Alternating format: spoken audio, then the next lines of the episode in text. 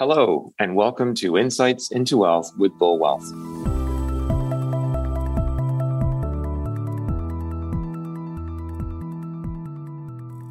I'm Julian Smith, CEO of Bull Wealth. Today, we're going to discuss wills and estates with our guest, Courtney Petch. Since the beginning of COVID 19, many clients and investors have asked us about updating their wills and estate plans. So we thought it best to invite an expert who can give us some insights into what to ask when you meet your next estate lawyer. As mentioned, joining Bull Wealth's Insights into Wealth podcast series is Courtney Petch, a tax and estate lawyer from Cummings, Cooper, Schusheim, Berliner. Over the years, Courtney has worked with many families to develop and or update their wills, be them simple and or complex. As you know, we like to keep it short and simple. So let's get to it with Courtney. Good afternoon, Courtney. Thank you so much for joining me today to discuss wills and estates. Uh, it's my pleasure. I thought before we get going is to maybe introduce you to our listeners. And if you wouldn't mind just taking a few moments to talk about yourself, your background, your firm, and kind of what you do, if that's okay. Yeah, absolutely. So I am a tax and estates lawyer. We generally, as a firm, practice around owner managed businesses, but also high net worth individuals. And sometimes we say complicated families and complicated assets. Um, and there are many reasons why both of those things can be complicated. But I, I specialize in this area with trusts, the estate planning, and tax with respect to transferring wealth from one generation to another while trying to be as efficient as possible. I've been doing this exclusively for almost 12 years now it is something I, I truly enjoy staying on top of. It's a very interesting area to be practicing in these days. It certainly is. And I'm sure you're extraordinarily busy, especially when we consider the pandemic that we've all been living through, or the world has been living through. No doubt everybody is thinking or reconsidering many aspects of their lives. One of them, obviously, being their estates and the assets and how they pass them on to their beneficiaries, whoever that may be. So, maybe with that in mind, would you mind answering a very simple question that a lot of our clients have, which is how often and when should somebody review their estate and their wills? Okay, so there's a couple of times. I think that individuals should always take a look at their wills every two to three years. This means them just taking out copies of what they have and taking a look at them to make sure nothing has changed like their relationship with an individual hasn't changed. There's a big asset change. They've changed their mind. Those are things that they can do on their own just to make sure that they're happy with what they've put in there. I'd say about every five years, you want to give your estate lawyer a call. It may just be, I did my wills in X year. Has anything changed from a legal perspective that needs to be considered? And I have these conversations regularly with people. And then from there, the only other thing is major life changes. If someone passes away that's significant, if someone becomes unable to manage their assets, anything that can really trigger a change in lifestyle is something that should be considered as well. That's great. So I guess what you're saying is I should uh, take a look at my will because it's been more than three years. yeah, it's a, it's a fairly good idea. Yeah. and then considering like everybody is unique, everyone is different, and is there anything that's significant that is kind of in everybody's will that that just kind of would be able to allow people to think a little bit before entering into a conversation with their estate lawyer? Yes, of course. So one thing that we do is we send out a form for people to fill out in advance to make them sort of think ahead. But I think the most important thing to go into a meeting with is your overall plan. I can figure out how to get you there or I can tell you it's a terrible idea and we figure out something else. But you need to know what you want at the end of the day because that's what we have to work towards. You've kind of led me right into my next question, which is how do you select and nominate an executor? What are the prerequisites that would be a, a very good executor? Where do people look for that individual? It's such a critical component of the will and the estate upon passing. So, generally, we tell people to look to either a friend or a family member first as a consideration, only because they're less likely to charge a huge amount for acting. They know you personally, likely know your beneficiaries personally, and they would be more likely to be able to implement what you're looking for. They don't have to be a professional, they don't have to know how to invest things, they don't need to be an accountant. They need to be someone who is aware of when they need help and is going to make rational decisions. because they're going to hire a lawyer, accountant, investment advisor. They don't need to know how to do that personally. I get that a lot. Uh, what I care more about is that they're going to get along with your beneficiaries and that they're going to be able to make a decision without conflict. When we have children involved, I'm sure you can imagine one of the first questions is do they get along?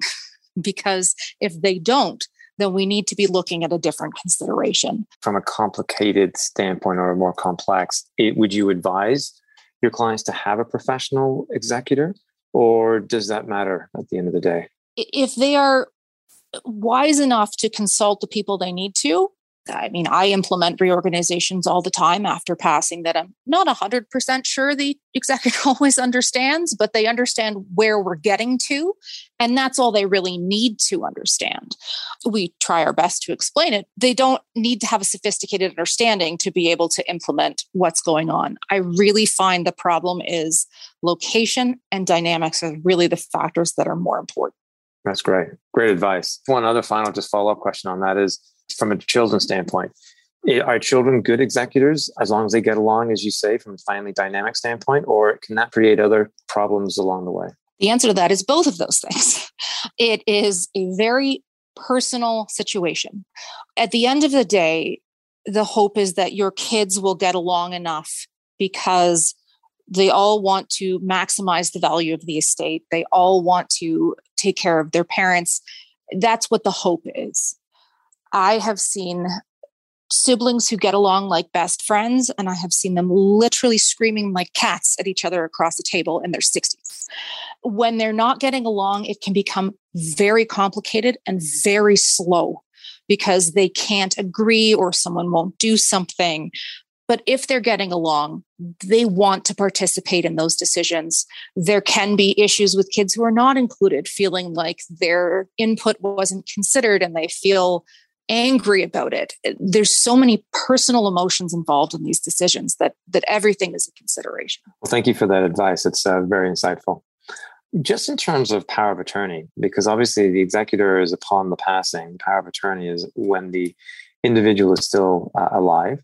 I know there's a number of different types of power of attorney, but would the same type of considerations be put into the person being selected for the power of attorney, or would you give different advice to your clients? So, for the power of attorney for property, it is very similar. The only consideration that's a little bit different is the number one priority of that person has to be taking care of you because you are still alive at that point. So, you want to be confident that whoever you've appointed will not only listen to advice and deal with any other family conflict, but they will put you first. And then power of attorney for personal care, it's a completely different consideration. You want them to get along with whoever the power of attorney for property is if it's not the same person.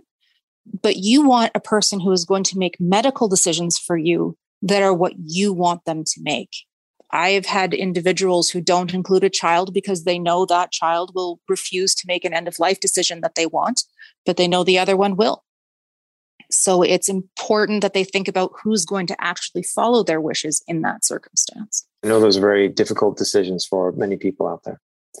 Digging a little bit deeper, some people have multiple wills, a primary will and a secondary will. I was just wondering if maybe you'd mind just briefly explaining the differences and the reasons behind why somebody may want to have both a primary and a secondary will and how that affects their overall estate. The underlying factor in all of it is estate administration tax.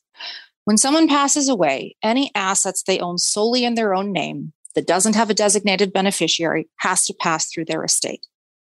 If it's a piece of real property or any bank or investment account, they're going to have to probate their will, which means it's being filed with the court. They're approving the will, and then the person has the official authority to act. Multiple wills is a way that we can get around filing some of those assets and paying that tax. It is something where it's almost easier to explain backwards. A secondary will can apply to private corporations, assets held in trust for you, shareholder loans, personal effects, unregistered loans between family members. And then the primary will is essentially everything else.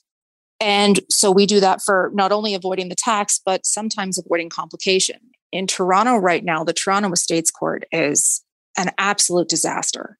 And we have filings that go in and we don't get back for 10 to 12 months. If a parent has died and you have to hold on to their piece of real estate for a year and pay all of those expenses, it is very expensive to keep that house up and running. And if we can do proper planning, we can avoid that entirely. That's very interesting. Well, thank you. You mentioned something in there from a trust side. And I know that trusts are a key component within an estate and a will for certain people. And I know it's a very wide topic. But you mind just explaining some of the reasons why somebody may include a trust within their estate and their will, and also the different types that, that are out there? So, generally, inter vivos trusts, which are trusts during lifetime, they're done for tax purposes. So, be it income splitting, minimizing income tax on capital gains, or avoiding estate administration tax. That's generally what you're looking for. We used to have a lot more flexibility before they brought in new law back in 2017, but there's still use for those kinds of trusts, even with those limitations. Trusts after death generally are either about protecting the beneficiary or protecting the assets.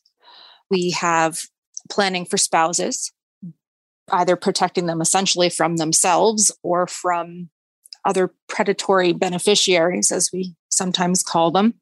We have family businesses that we want to allow income during a lifetime, but to protect those assets going into the next generation. And of course, children who need a variety of protections against themselves, be it because of age, because of disability, or because they just simply cannot manage funds for whatever reason. That's great. Thanks for all your insightful and thoughtful comments. We look forward to catching up with you again very shortly because I'm going to have to go and review my will with you. Sounds great. Thanks, Courtney.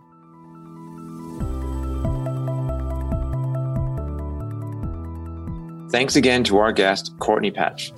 Insights into Wealth is a Vocal Fry Studios production. Our producer is Renita Bangert. I'm your host, Julian Smith. If you want to reach out to me, please email me directly, or you may find me on LinkedIn. Bull Wealth is the corporate group name of Bull Capital Management Inc. and Bull Wealth Management Group Inc. Bull Capital Management Inc. is registered as a portfolio manager and exempt market dealer in the provinces of Ontario, British Columbia, Alberta, and Quebec, and also as an investment fund manager in the province of Ontario. The information contained in this podcast is not intended to solicit or to provide research or investment advice to the listeners by Bullwealth or any of its affiliates. Also, the receipt of the podcast by its listeners is not to be taken as constituting solicitation or giving of research or investment advice by Bullwealth or any of its affiliates. This podcast should not be copied, distributed, published, or reproduced in whole or in part.